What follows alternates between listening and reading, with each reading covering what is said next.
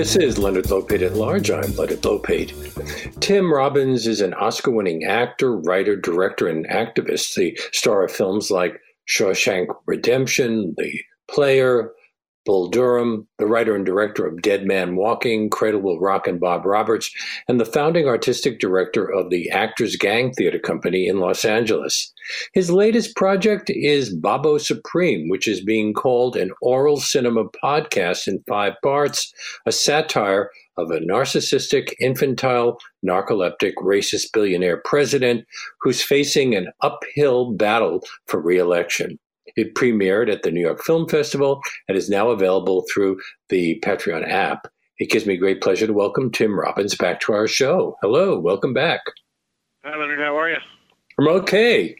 You were back. You were on the show uh, in in January to discuss your play, The New Colossus, which looked at the Trump administration's immigration policies. January seems like a long time ago now. Seems like years. Did you think that uh, things couldn't get much worse in the interim? Well, I don't think any of us were prepared for this. Uh, it's a very challenging time. You know, um, we uh, had to shutter our theater in Los Angeles. Obviously, we can't gather audiences right now, but we kept all of our programs going. So we're still alive, and we're still working with uh, kids that are uh, in our education programs and are uh, incarcerated men and women we're still those programs as well. So, when did you start working on this project? Is it something that you've been writing since President Trump took office? No, I wrote it a uh, summer ago, uh, not this past summer, the summer before that. I was up in Boston and I uh, had a place that I could see a sliver of uh, Boston Common, and uh, I was thinking a lot about Crispus Attucks and the American Revolution, and I was thinking about the current situation we're in and the dog whistles that Trump was throwing out, and I started thinking about this character I created in '92 uh, called Bob Roberts, and um, I'd always want to kind of revisit that character, but every time I sat down to write a kind of sequel, kind of uh, exploration, just didn't work because Bob Roberts right now would actually be an elegant statesman compared to what is happening right now. So I felt we had to satirize from a different point of view. So I started thinking about this character I played in my 20s called Ubu the King, which is this Au classic by Alfred Jarry. Wow. Uh, yeah, there you go. And first performance of which in Paris in I don't know, it was 1898 or something like that. Mm. The audience was so incensed at the character that they ripped up the seats of the theater and had a riot. And uh, it's, it was the beginning of a, a kind of liberation in storytelling in theater. It, it led to Dadaism and Surrealism and Expressionism and uh, so I, I was thinking about this character, which is this unchecked id, this man with lust for power, um, kind of a, a little bit like the Scottish play, but on steroids. and, uh, and so I, I, I started writing from that point of view. And originally, I had um, um, Babo was called Ubu, but mm-hmm. uh, I changed it to Babo. And was your original idea to do it as a feature film? Yes, uh, we uh, had uh, Adam McKay ready to help me go out to find financing for it, and this was around you know January, February, and then COVID hit, and no films were going to be done, and so I wanted to try to make a film for the ears, uh, hmm. something that was immersive, uh, oral experience, uh, you know, that has attention to detail and the sound effects and I wanted to, to constantly be moving like a movie is constantly. And you're calling this an oral cinema podcast. How, how is it different from an old time radio play? Well, it depends on which radio play you're talking about, because I've been doing a lot of research into that. If you're talking about, it's more similar to the kind of oral experience that Mercury Theater was famous for. Uh, you know, because it, what they were able to capture with their broadcast of War of the Worlds, it sent this huge panic across America, they were able to tap into a, a, a collective anxiety that was happening in the country at the time. And the anxiety being the, the, the fear of a fascist invasion. And, um, and also, they, they performed uh, Julius Caesar, which was incredibly relevant to the time. Mm.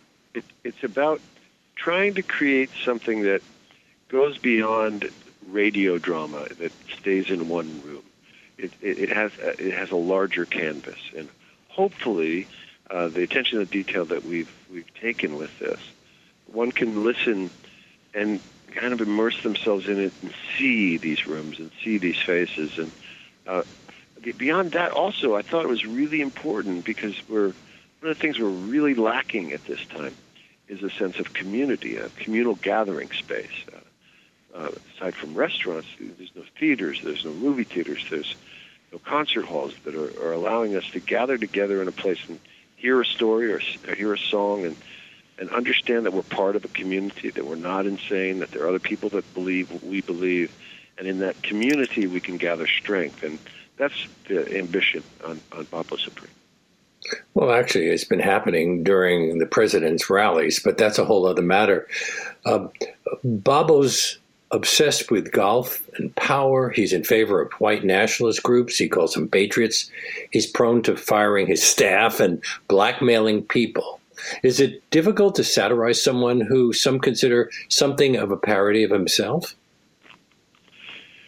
Well, yeah, I, it was it, it, the thing about satire is you have to go beyond what the truth is. You have to you have to um, imagine uh, the the natural extension of behavior that you can observe, and and so to imagine what it is like behind closed doors. And, more importantly, to understand what is happening in the dark recesses of the psyche of this man.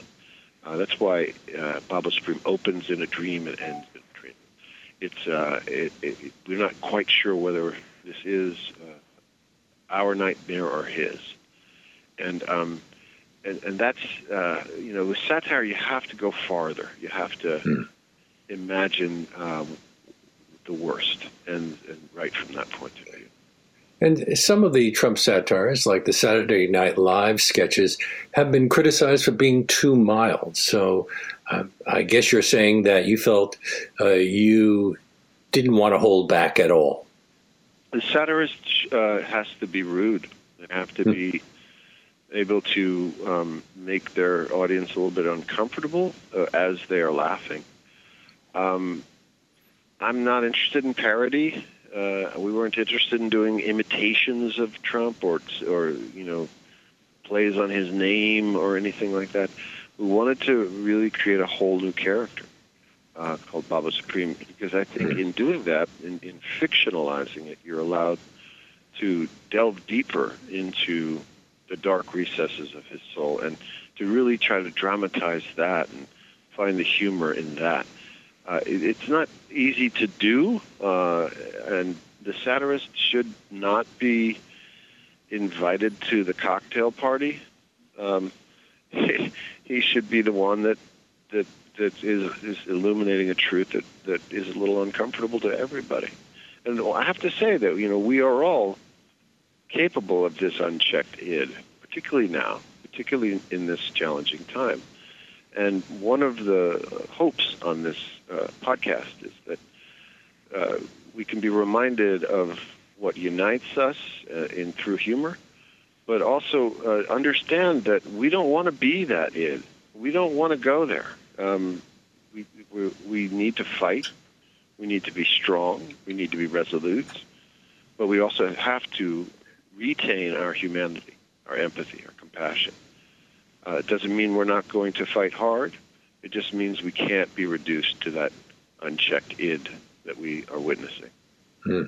Well, like Bob Roberts, he's a singer, and you include a lot of songs written by you and your brother David, who has worked with you on your previous films. Was it fun to write songs for Babo? I mean, they have incredible titles like Kill the Poor, Teachers Are Liars, Liberals Suck, and, and, and lyrics like selfishness is a virtue and avarice without shame will triumph in the end. Yes, there's a couple songs that uh, I, I couldn't record the full versions of it because they were so uh, offensive, even to me. so, uh, you know, in one case, uh, the the backup singers decide to sing their own lyrics to a song, and uh, in another case, Babo gets so angry he tasers the clarinet player for playing flat. I I didn't want to I didn't want to do the whole songs because they they, they were awful, awful. Um, the trick on writing the other uh, songs was how do we create an irony that it, that can be heard out of context and still be understood. Um, the Babo is Love song, or Babo is, I'm sorry, it's called Babo is Strength, uh, is a play on uh, 1984, uh, Ignorance is Strength. Um, mm. the, it, it, there's um, there's ways to hear the songs and uh, understand what they're about, uh, but also that I don't believe they can be taken out of context. We will be playing uh, one of the uh, the tracks a little later in the show, give people an idea of what we're talking about. Uh, you're listening to Leonard Lopate at Large on WBAI New York 99.5 FM and streaming on WBAI.org. My guest is Tim Robbins, whose latest project is a five part radio podcast. We'll get into all of that in a little while as well, called Babo Supreme. Now, uh, he's also the host of a game show called Babo on Babo, where he interviews himself. So, does Babo's White House include a recording studio and a TV studio, uh, and also a Twitter war, war room? Yes, and also a morning show called the Rose Garden Morning Show. Uh, he's turned the, the White House into an entertainment. He's a, a narcoleptic. Oh, go ahead. I'm sorry. Yeah, he, he interviews himself, and as, uh, as we don't actually hear the interview, but everyone's talking about it, saying how brilliant he was mm. in it, uh, how he t- asked himself tough questions and was able to answer forthright in a forthright way. Um, he, he also has the game show is actually called uh, "Losers Suck," that he does mm-hmm. every day. Uh, and it's uh, this kind of, um, I don't know, uh, Verhoeven-esque uh, fascist uh, game show. Babo is also uh, a narcoleptic who falls asleep whenever the conversation turns to subjects other than himself. And each episode begins and ends with him snoring. Um, so that allowed you to um, make many of the scenes his dreams and, and sometimes his nightmares. Yes, he he imagines himself to be an incredible athlete. Hmm. So in his dreams, you hear uh, sports reporters uh, just waxing poetic on his athletic prowess, and then things turn wrong. Well, well, mostly golf. We should point out that's what he dreams well, about. Then, then he gets into a boxing ring. Mm-hmm. And then he is in a basketball arena. Mm. So yeah, so it, it, it, as the as the story progresses, his achievements on the athletic field get more and more questionable. His motto is if you like me, I will like you. And his favorite bedtime reading is Mein Kampf.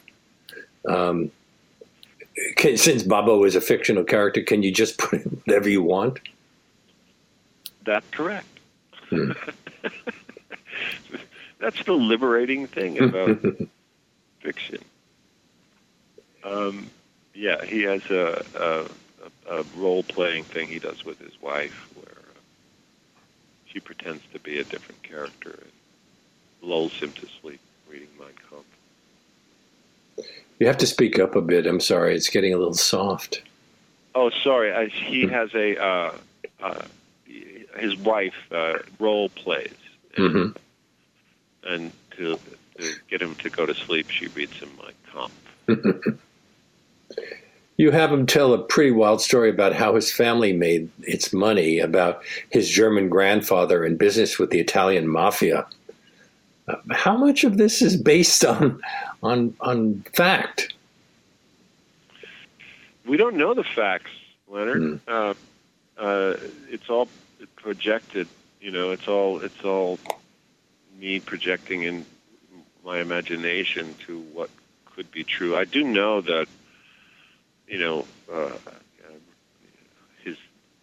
I grew up in New York City, uh, and uh, Trump has always, for me, been thuggish. Um, you know, way many years ago, I had run into him on one occasion, and I'd been observing him, and he's that guy, you know. Um, I, I, I, I think everyone in New York, kind of, aside from uh, being appalled at the ugliness of his buildings, knew for years who this guy was. That he seemed to be a, a thug, and um, shocking that so many people um, aren't aware of this uh, situation. And you know, of, of course, can I prove anything legally? I don't.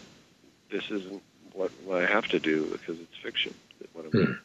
This is, uh, you know, um, if this is true, it, it would be uh, really uh, compromising to all of us if if this were true. Um, you know, we're who knows? Who knows what the truth is? What do we know the truth? Are we post-truth? What what Trump's brilliance has been is to, from the very start, accuse anyone telling the truth about him uh, to be a liar. Um, it's you know pretty damn brilliant. You know, never accept responsibility for anything you've said or done, and continue on in this way, and and never backtrack. Never backtrack. It's uh, it's it's worked for him. You know. Some years ago, during a uh, hurricane where um, it was impossible for me to get back home. I was working for another radio station. They paid for me to stay at the Trump Hotel in Soho. And I was stunned by, even despite the hefty price, how poor the whole thing was. And I wondered why more of that wasn't mentioned at the time. Who knows? You know, um, there's uh, who knows what I would love to get to the truth of what is behind the empire and where all the money is and uh, who he owes. What is it, four hundred million dollars to? Um, these are all important questions to answer, but uh, will we ever get to the truth? I, I don't know. Certainly, if what he wins, never. Will. Go will. ahead. Well, if he wins the election, we never will. I mean, hmm. there, there's, you know, a certain empowerment that will happen if he's reelected that I really uh, fear. What about some of the other characters in your play? His wife, various aides, staff members, hangers on, strippers. There's even a pet orangutan named Chippy Lou. How closely are they based on the real characters around Trump? Again, it's satire. We're going way out. We're uh. going way out. We're going uh, far away from what the reality is, and and in doing so, I, I, that's I believe when you can pull satire off, if we have, when when you go far away from it, you can find some of the truth. When you're too close to it, it becomes a, a different form. It's it's documentary or it's uh, uh, parody. Mm-hmm. But uh, what we're trying to do here is is project a different reality that we might recognize certain things in, but uh, it's far enough away so that we can have more fun with it and, and uh, use the fiction in it to illuminate something that might be inherently true. The story begins in the weeks leading up to the election. Bobo has two opponents Senator Michael Toast, uh, Bobo calls him Milk Toast, and a third party candidate he calls the Socialist. Why did you decide to make it a three way race? Um, because I wanted to uh, give Bobo this moment of hubris uh, where he makes a huge mistake. He finds out from his uh, advisor that uh, he's lost some support to the third party candidate. And so, in his brilliant mind, uh, he should debate that person in order to get that percentage of voters back.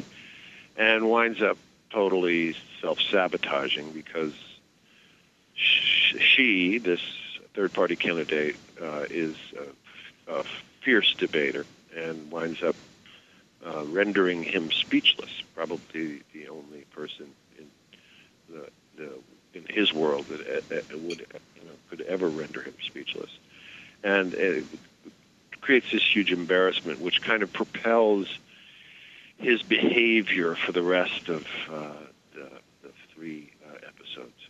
He's uh, driven into a new desperation and uh, a new um, uh, attack mode. One of the running storylines is a right wing militia called First Is Us, which has taken over the Michigan State House and is holding liberal politicians hostage. Did you write that before the, the arrest of the men who were planning to kidnap Michigan Governor Gretchen Whitmer? I wrote that a year and a half ago. Wow. Yeah, I mean, all those. You were into you were in on something there. Listen, you know, from the very start, you know, he coming down that elevator, he was baiting uh, this uh, hatred. He was uh, calling out to people who never really had legitimacy before, and he was empowering them to to to uh, share their bigotry and their racism. Uh, Charlottesville is another example of that.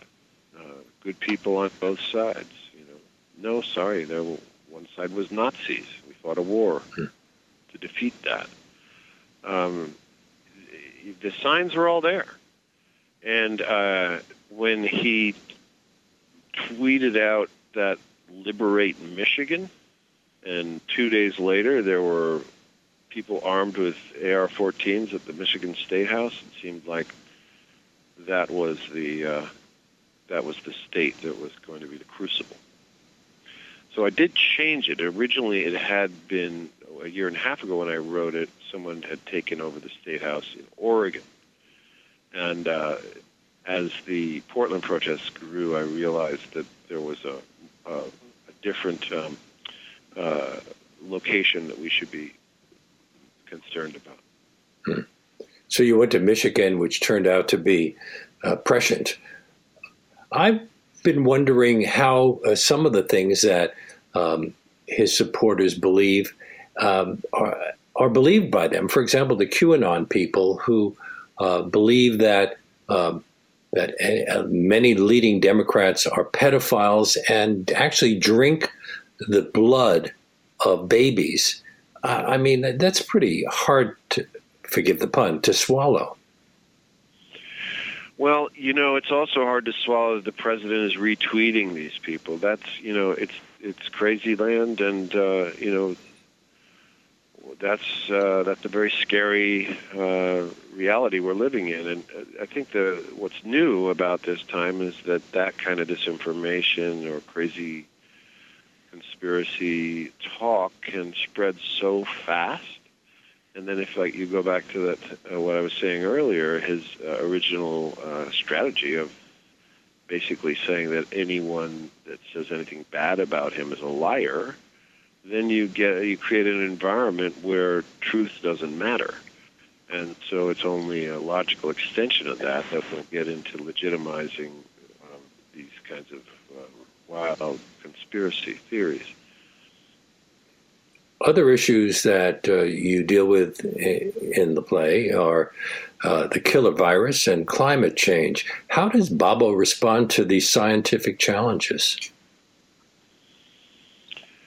Um, Baba doesn't believe in science, um, and that is one uh, ad- adaptation or uh, addition I did do. Uh, I did um, in the in the current draft uh, that I wrote in July before we started recording was to add the, the COVID virus into the story. Um, yeah, he has a, a, science and cool stuff room in the uh, in the White House where he, he keeps a couple scientists, and he mainly likes that because he can make explosions happen and fire off rockets. fire off rockets to what? To, to excite the, the, general public? Yeah, like fire fireworks. You know, he, mm. he aims them towards Congress and sets them off, and has a big laugh over that. You're listening to it, Leonard Lopate at Large. It's like a. Go ahead. Imagine a child that is just the, a child that is the most powerful person in the world. That was one of the ways that we approached it. it when I was writing it, I was thinking about that. About you know, an unchecked id is is really uh, you know also a, a two year old. You know, a, a, child that has not reached the age of reason yet. Um, But we're also dealing in a world right now of alternate truths. You're in California, but in New York, if you were watching television, you'd see these competing ads for politicians running for uh, Congress or state, uh, uh, the state legislature, uh, in which they uh, they claim total opposite things. Uh, and I guess it comes down to you believe what you want to believe.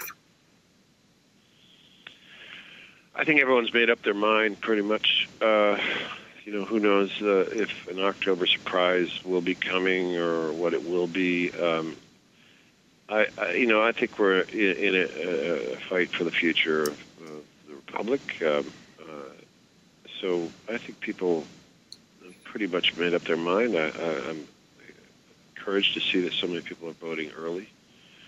I would like to encourage anyone that is thinking about sitting it out to really not do that because it's uh, uh, at this time, uh, unlike any other time in our history, it's really crucial that we uh, vote this guy out of office.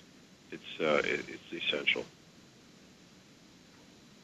You're listening to WBAI in New York. Leonard Lopate at large. We are at 99.5 FM and streaming live at WBAI.org. President. Bravo is strike. We need to go All to the situation. There we go. Count it in, Rudolph. Yes, sir, Mr. President. One, two, three, four. Everybody's telling lies but me. Everybody's making up their own reality. Everyone that hates me is unable to see that Bobo is love. Bobo is love. Everybody is in love with war. Everyone that fights for me knows what they're fighting for. Bobo is shouted out from shore to shining shore that Bobo is peace. Bobo is peace.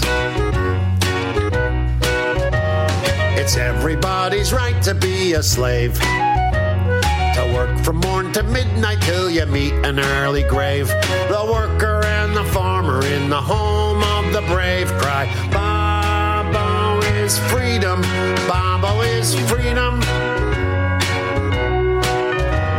It's everybody's right to be dumb. The less you know, the less you care, the less to overcome. Come Boboist, it is the time to beat the f***ing drum, cause Bobo is strength. Bobo is strength. Bobo is strength.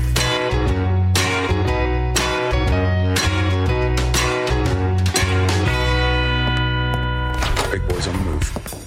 Hmm. One of the songs in Tim Robbins' new production called Bobo Supreme, um, which is love being is offered. Go ahead.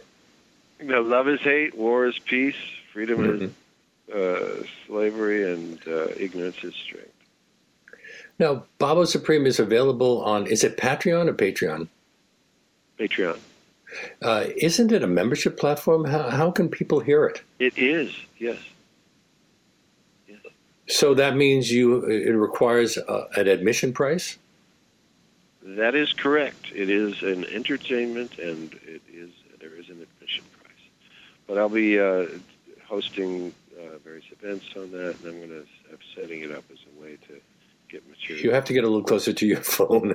You're kind of drifting. I said off. I'm, I'm setting it up to uh, to continue its use, and uh, I'll be sending out things every month too. Mm-hmm. So you got are you going to be updating? Because right now you have five episodes of, of 20 minutes each? Well, we uh, right now there's only four available on Patreon, and the last one drops next week. Uh, we say well, five to listen to, but um, they're uh, yes, they're uh, they're out this morning. Uh, episodes three and four are out. Hmm. Why that length, 20 minutes? Because uh, that's about the length of most people's attention spans? Um, uh, well, no. Uh, I would like to think that people could listen from beginning to end. And that's the way it was created, like a movie. Mm. Uh, however, in this uh, in this format, it's uh, it's better uh, in this world, I believe, to keep things shorter because uh, people's time is precious, and uh, you know it's difficult enough to sit down and watch a movie uh, for an hour and a half, two hours. So I figured people could do it in their cars and uh, you know in the morning or in the afternoon. It's it's. I love the idea that you have a kind of a, a freedom to listen to it as you would like to. Mm-hmm. Uh, I think that's a, a, a liberating uh, format. Um, I just made a, a cross country trip and uh, to, uh, and I listened to a bunch of podcasts on the way and really uh, liked the format. On the other hand, if this were a film, people would be in a theater and they'd, they'd be uh, laughing at the funny things all together, and they kind of it kind of uh, one thing then pushes another thing.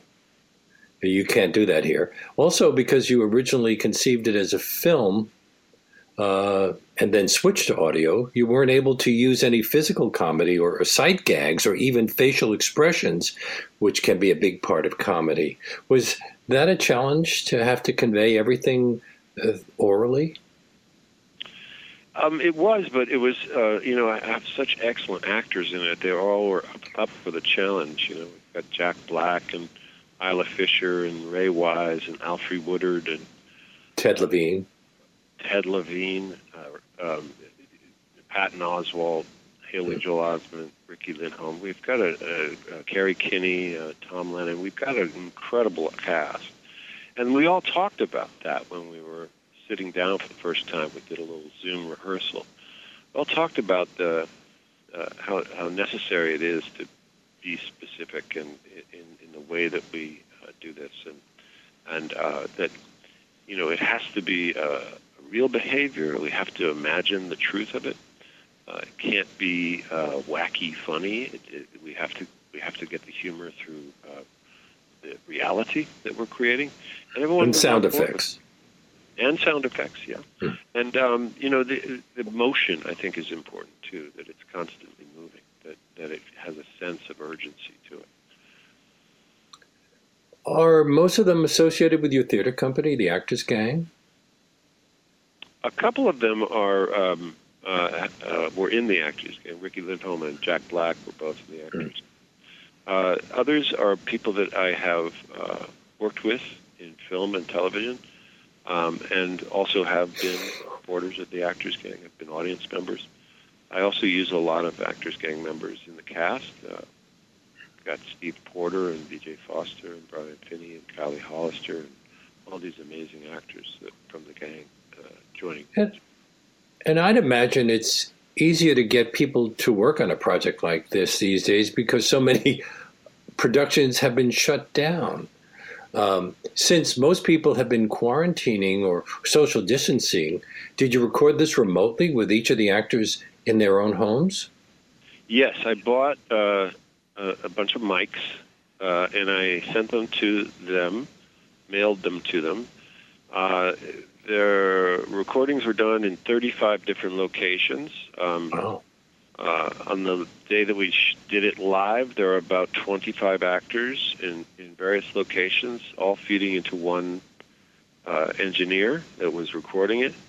Uh, people were in various parts of their house. Uh, one person was Kerri Kenney locked herself in her closet so that she could do it and had a sign on the outside that says, do not disturb. And she said, I felt like I was a 14 year old girl again, you know, like, stay out of my room, mom, leave me alone. um, it was, it was a lot of fun. And then, you know, in the editing process, uh, as we're getting more and more intricate and more and more specific, I start noticing things like leaf blowers in the background. I'm like, wait a second, let me get rid of that leaf blower. Um, it, it was definitely challenging, um, you know, but exciting, exciting to do. Uh, actors are creative people are are really uh, getting a little antsy. You know, we want to do things. We want to we want to make art. We want to do stories that are relevant to what's happening now, and um, so I, I gathered some friends. I self financed it, and uh, here we go. You know. like the leaf blowers, uh, watching some of the uh, cable news shows, suddenly there's a dog barking in the background. you can't control those things. But on the other hand, you didn't have to deal with locations, sets, costumes, makeup, and such. So, yeah, in some ways, it must have been easier right than making a film. Go ahead. It, yeah, well, a lot of the actors said that they were like, "This is so. It's been so easy just to be able to concentrate on the material and not have to worry about makeup and hair and all that stuff." Um, yeah, we'll get back to it eventually, but uh, I think for the next few months, uh, I'm I'm excited about doing more of these uh, representations of uh, stories in this format. I, I think it works. I'm, I'm excited by it. And do you think that in some ways the story works better as a podcast than it might have as a film? Well, because it, because people imagine things. You know, when you're listening to something, you're imagining what's going on, uh, and each person imagines something slightly different. Yes, you get to create your own movie. I love it. Um, you know, it's uh, it's an exciting for me. It's an exciting uh, form. I'm I'm I'm I'm really uh, excited by creating more in this form as well. And you have an orangutan as a character. You didn't have to find an animal, a real, actual well, orangutan, or an animal trainer. I, that's right. I didn't have to have a ASPCA on the set or anything, and I can assure you, though, that no orangutan was harmed during the production podcast. Um, yes, it's it was interesting because we had uh, when we recorded it uh, because we didn't have an actual orangutan, we had an actor doing it, and uh, w- then we started researching and what an orangutan sounds like, and uh, it was a little different than what the actor was doing. So we decided to go with the real orangutan. You really have an orangutan? Well, we found orangutan noises. Wow. They actually have a very distinctive uh, language, and uh, so Chippy Lou is kind of Bobo's confidant. He's the the his kind of his best friend. Um, he allows him to be in the, the situation room and uh, opine on various uh, security matters, and he also uh, has consult with him uh, in his bedroom from time to time.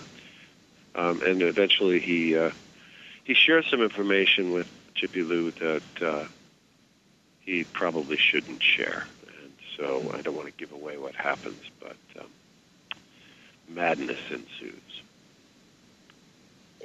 a lot of theaters, like the Public Theater and other nonprofits, have gotten into doing Zoom productions and have found other creative ways of doing theater. Do you think that this quarantine will open up more ways of producing and distributing plays or productions? Well, I I, I, like this format. I'm I'm not uh, sold on the Zoom format for theater because it's it, in essence it's a film format. I mean, uh, it's not really theater.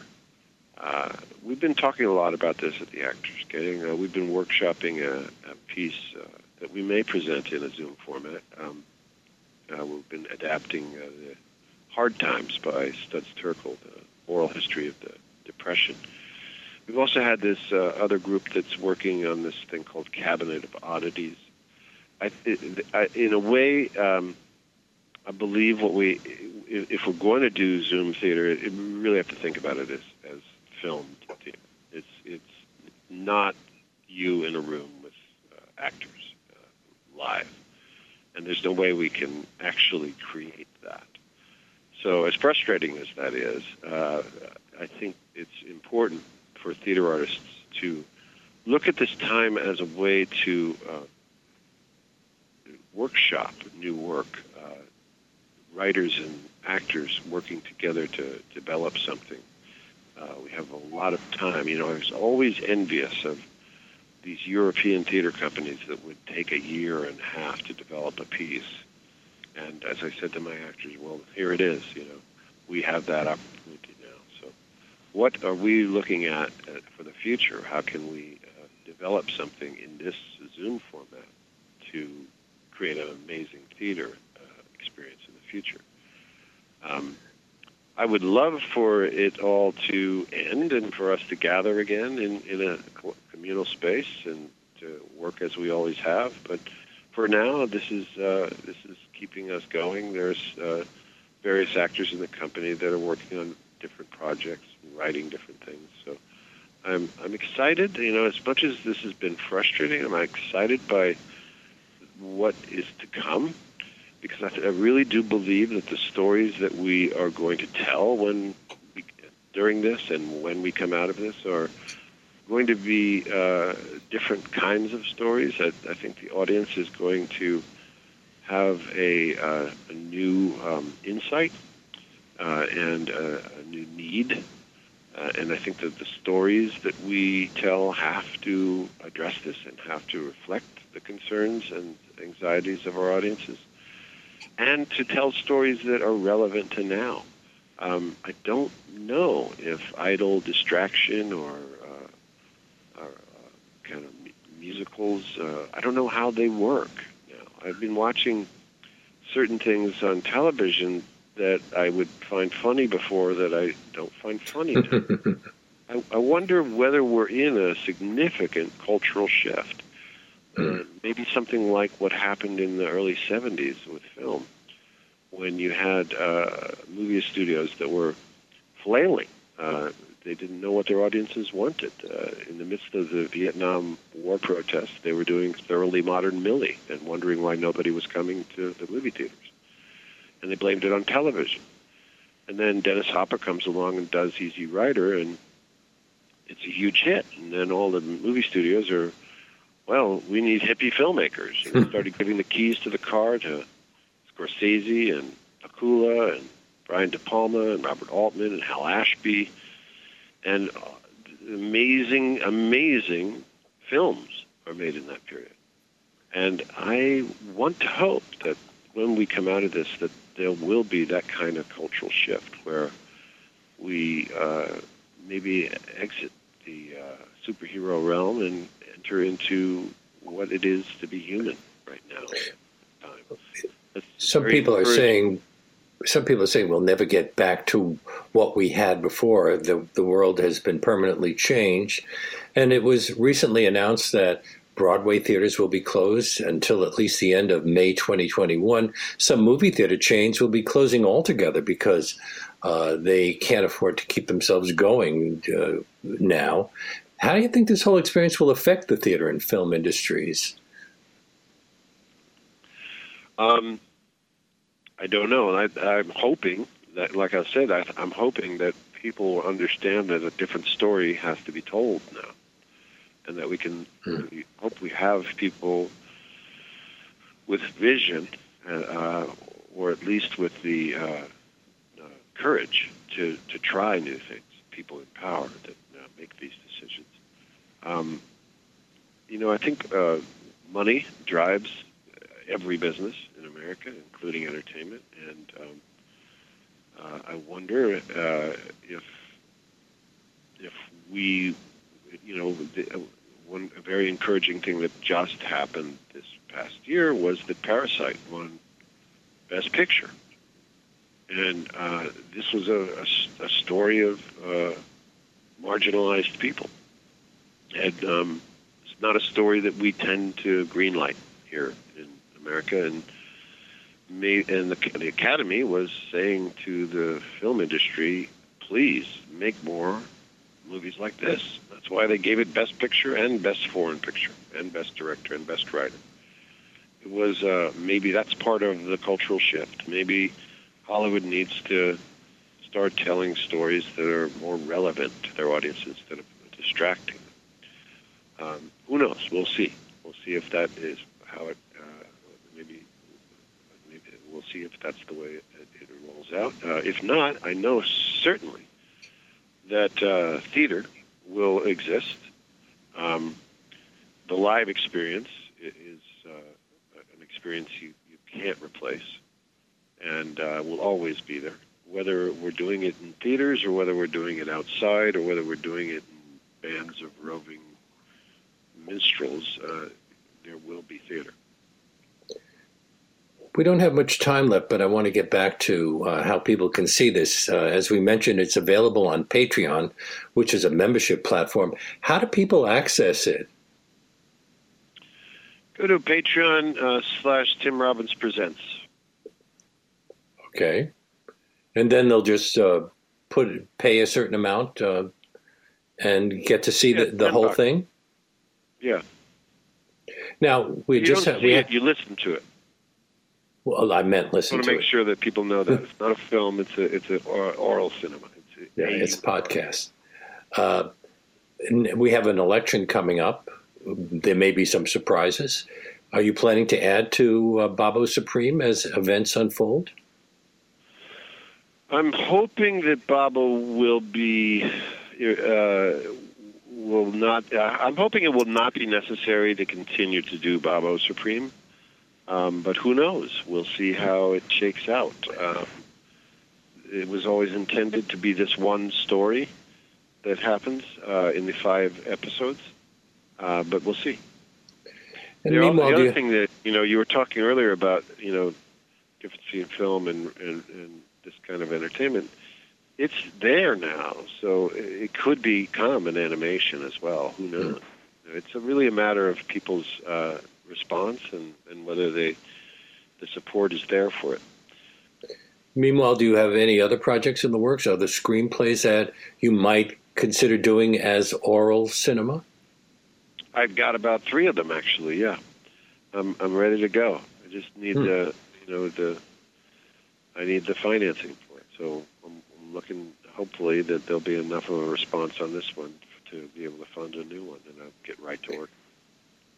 Well, good luck with it, Tim. Tim Robbins. We've been talking about his latest project, Babo Supreme, which is quite funny. Um, will not please certain people, but that's to be understood when you're doing a satire of this sort. Thank you so much for being on our show. My pleasure, Leonard. Thanks for having me again. And that brings us to the end of today's show. Special thanks to segment producer Barbara Kahn, who prepared today's interview. If you're new to our program and you'd like to hear more, you can access all of our past shows streaming on demand at WBAI.org. We're also available as a podcast on iTunes and anywhere else podcasts are available. And there are links to all of our past shows on our website, leonardlopateatlarge.com. And if you want to comment on any of our shows, or if you just want to say hello, my email address is leonardlopate at WBAI.org. Before I sign off, I'd like to take just a few minutes to ask for your support for this station. We are asking all of our listeners who have the finances to do so to step up and make a tax deductible contribution at whatever level you're comfortable with by going to our website, give to WBAI.org, or by calling 516 620 3602 right now to keep the unique, in depth content we bring you on this show coming to you weekdays from 1 to 2 p.m. And we need your help to get back on our feet after this pandemic has compromised our funding, as it has for so many independent media sources.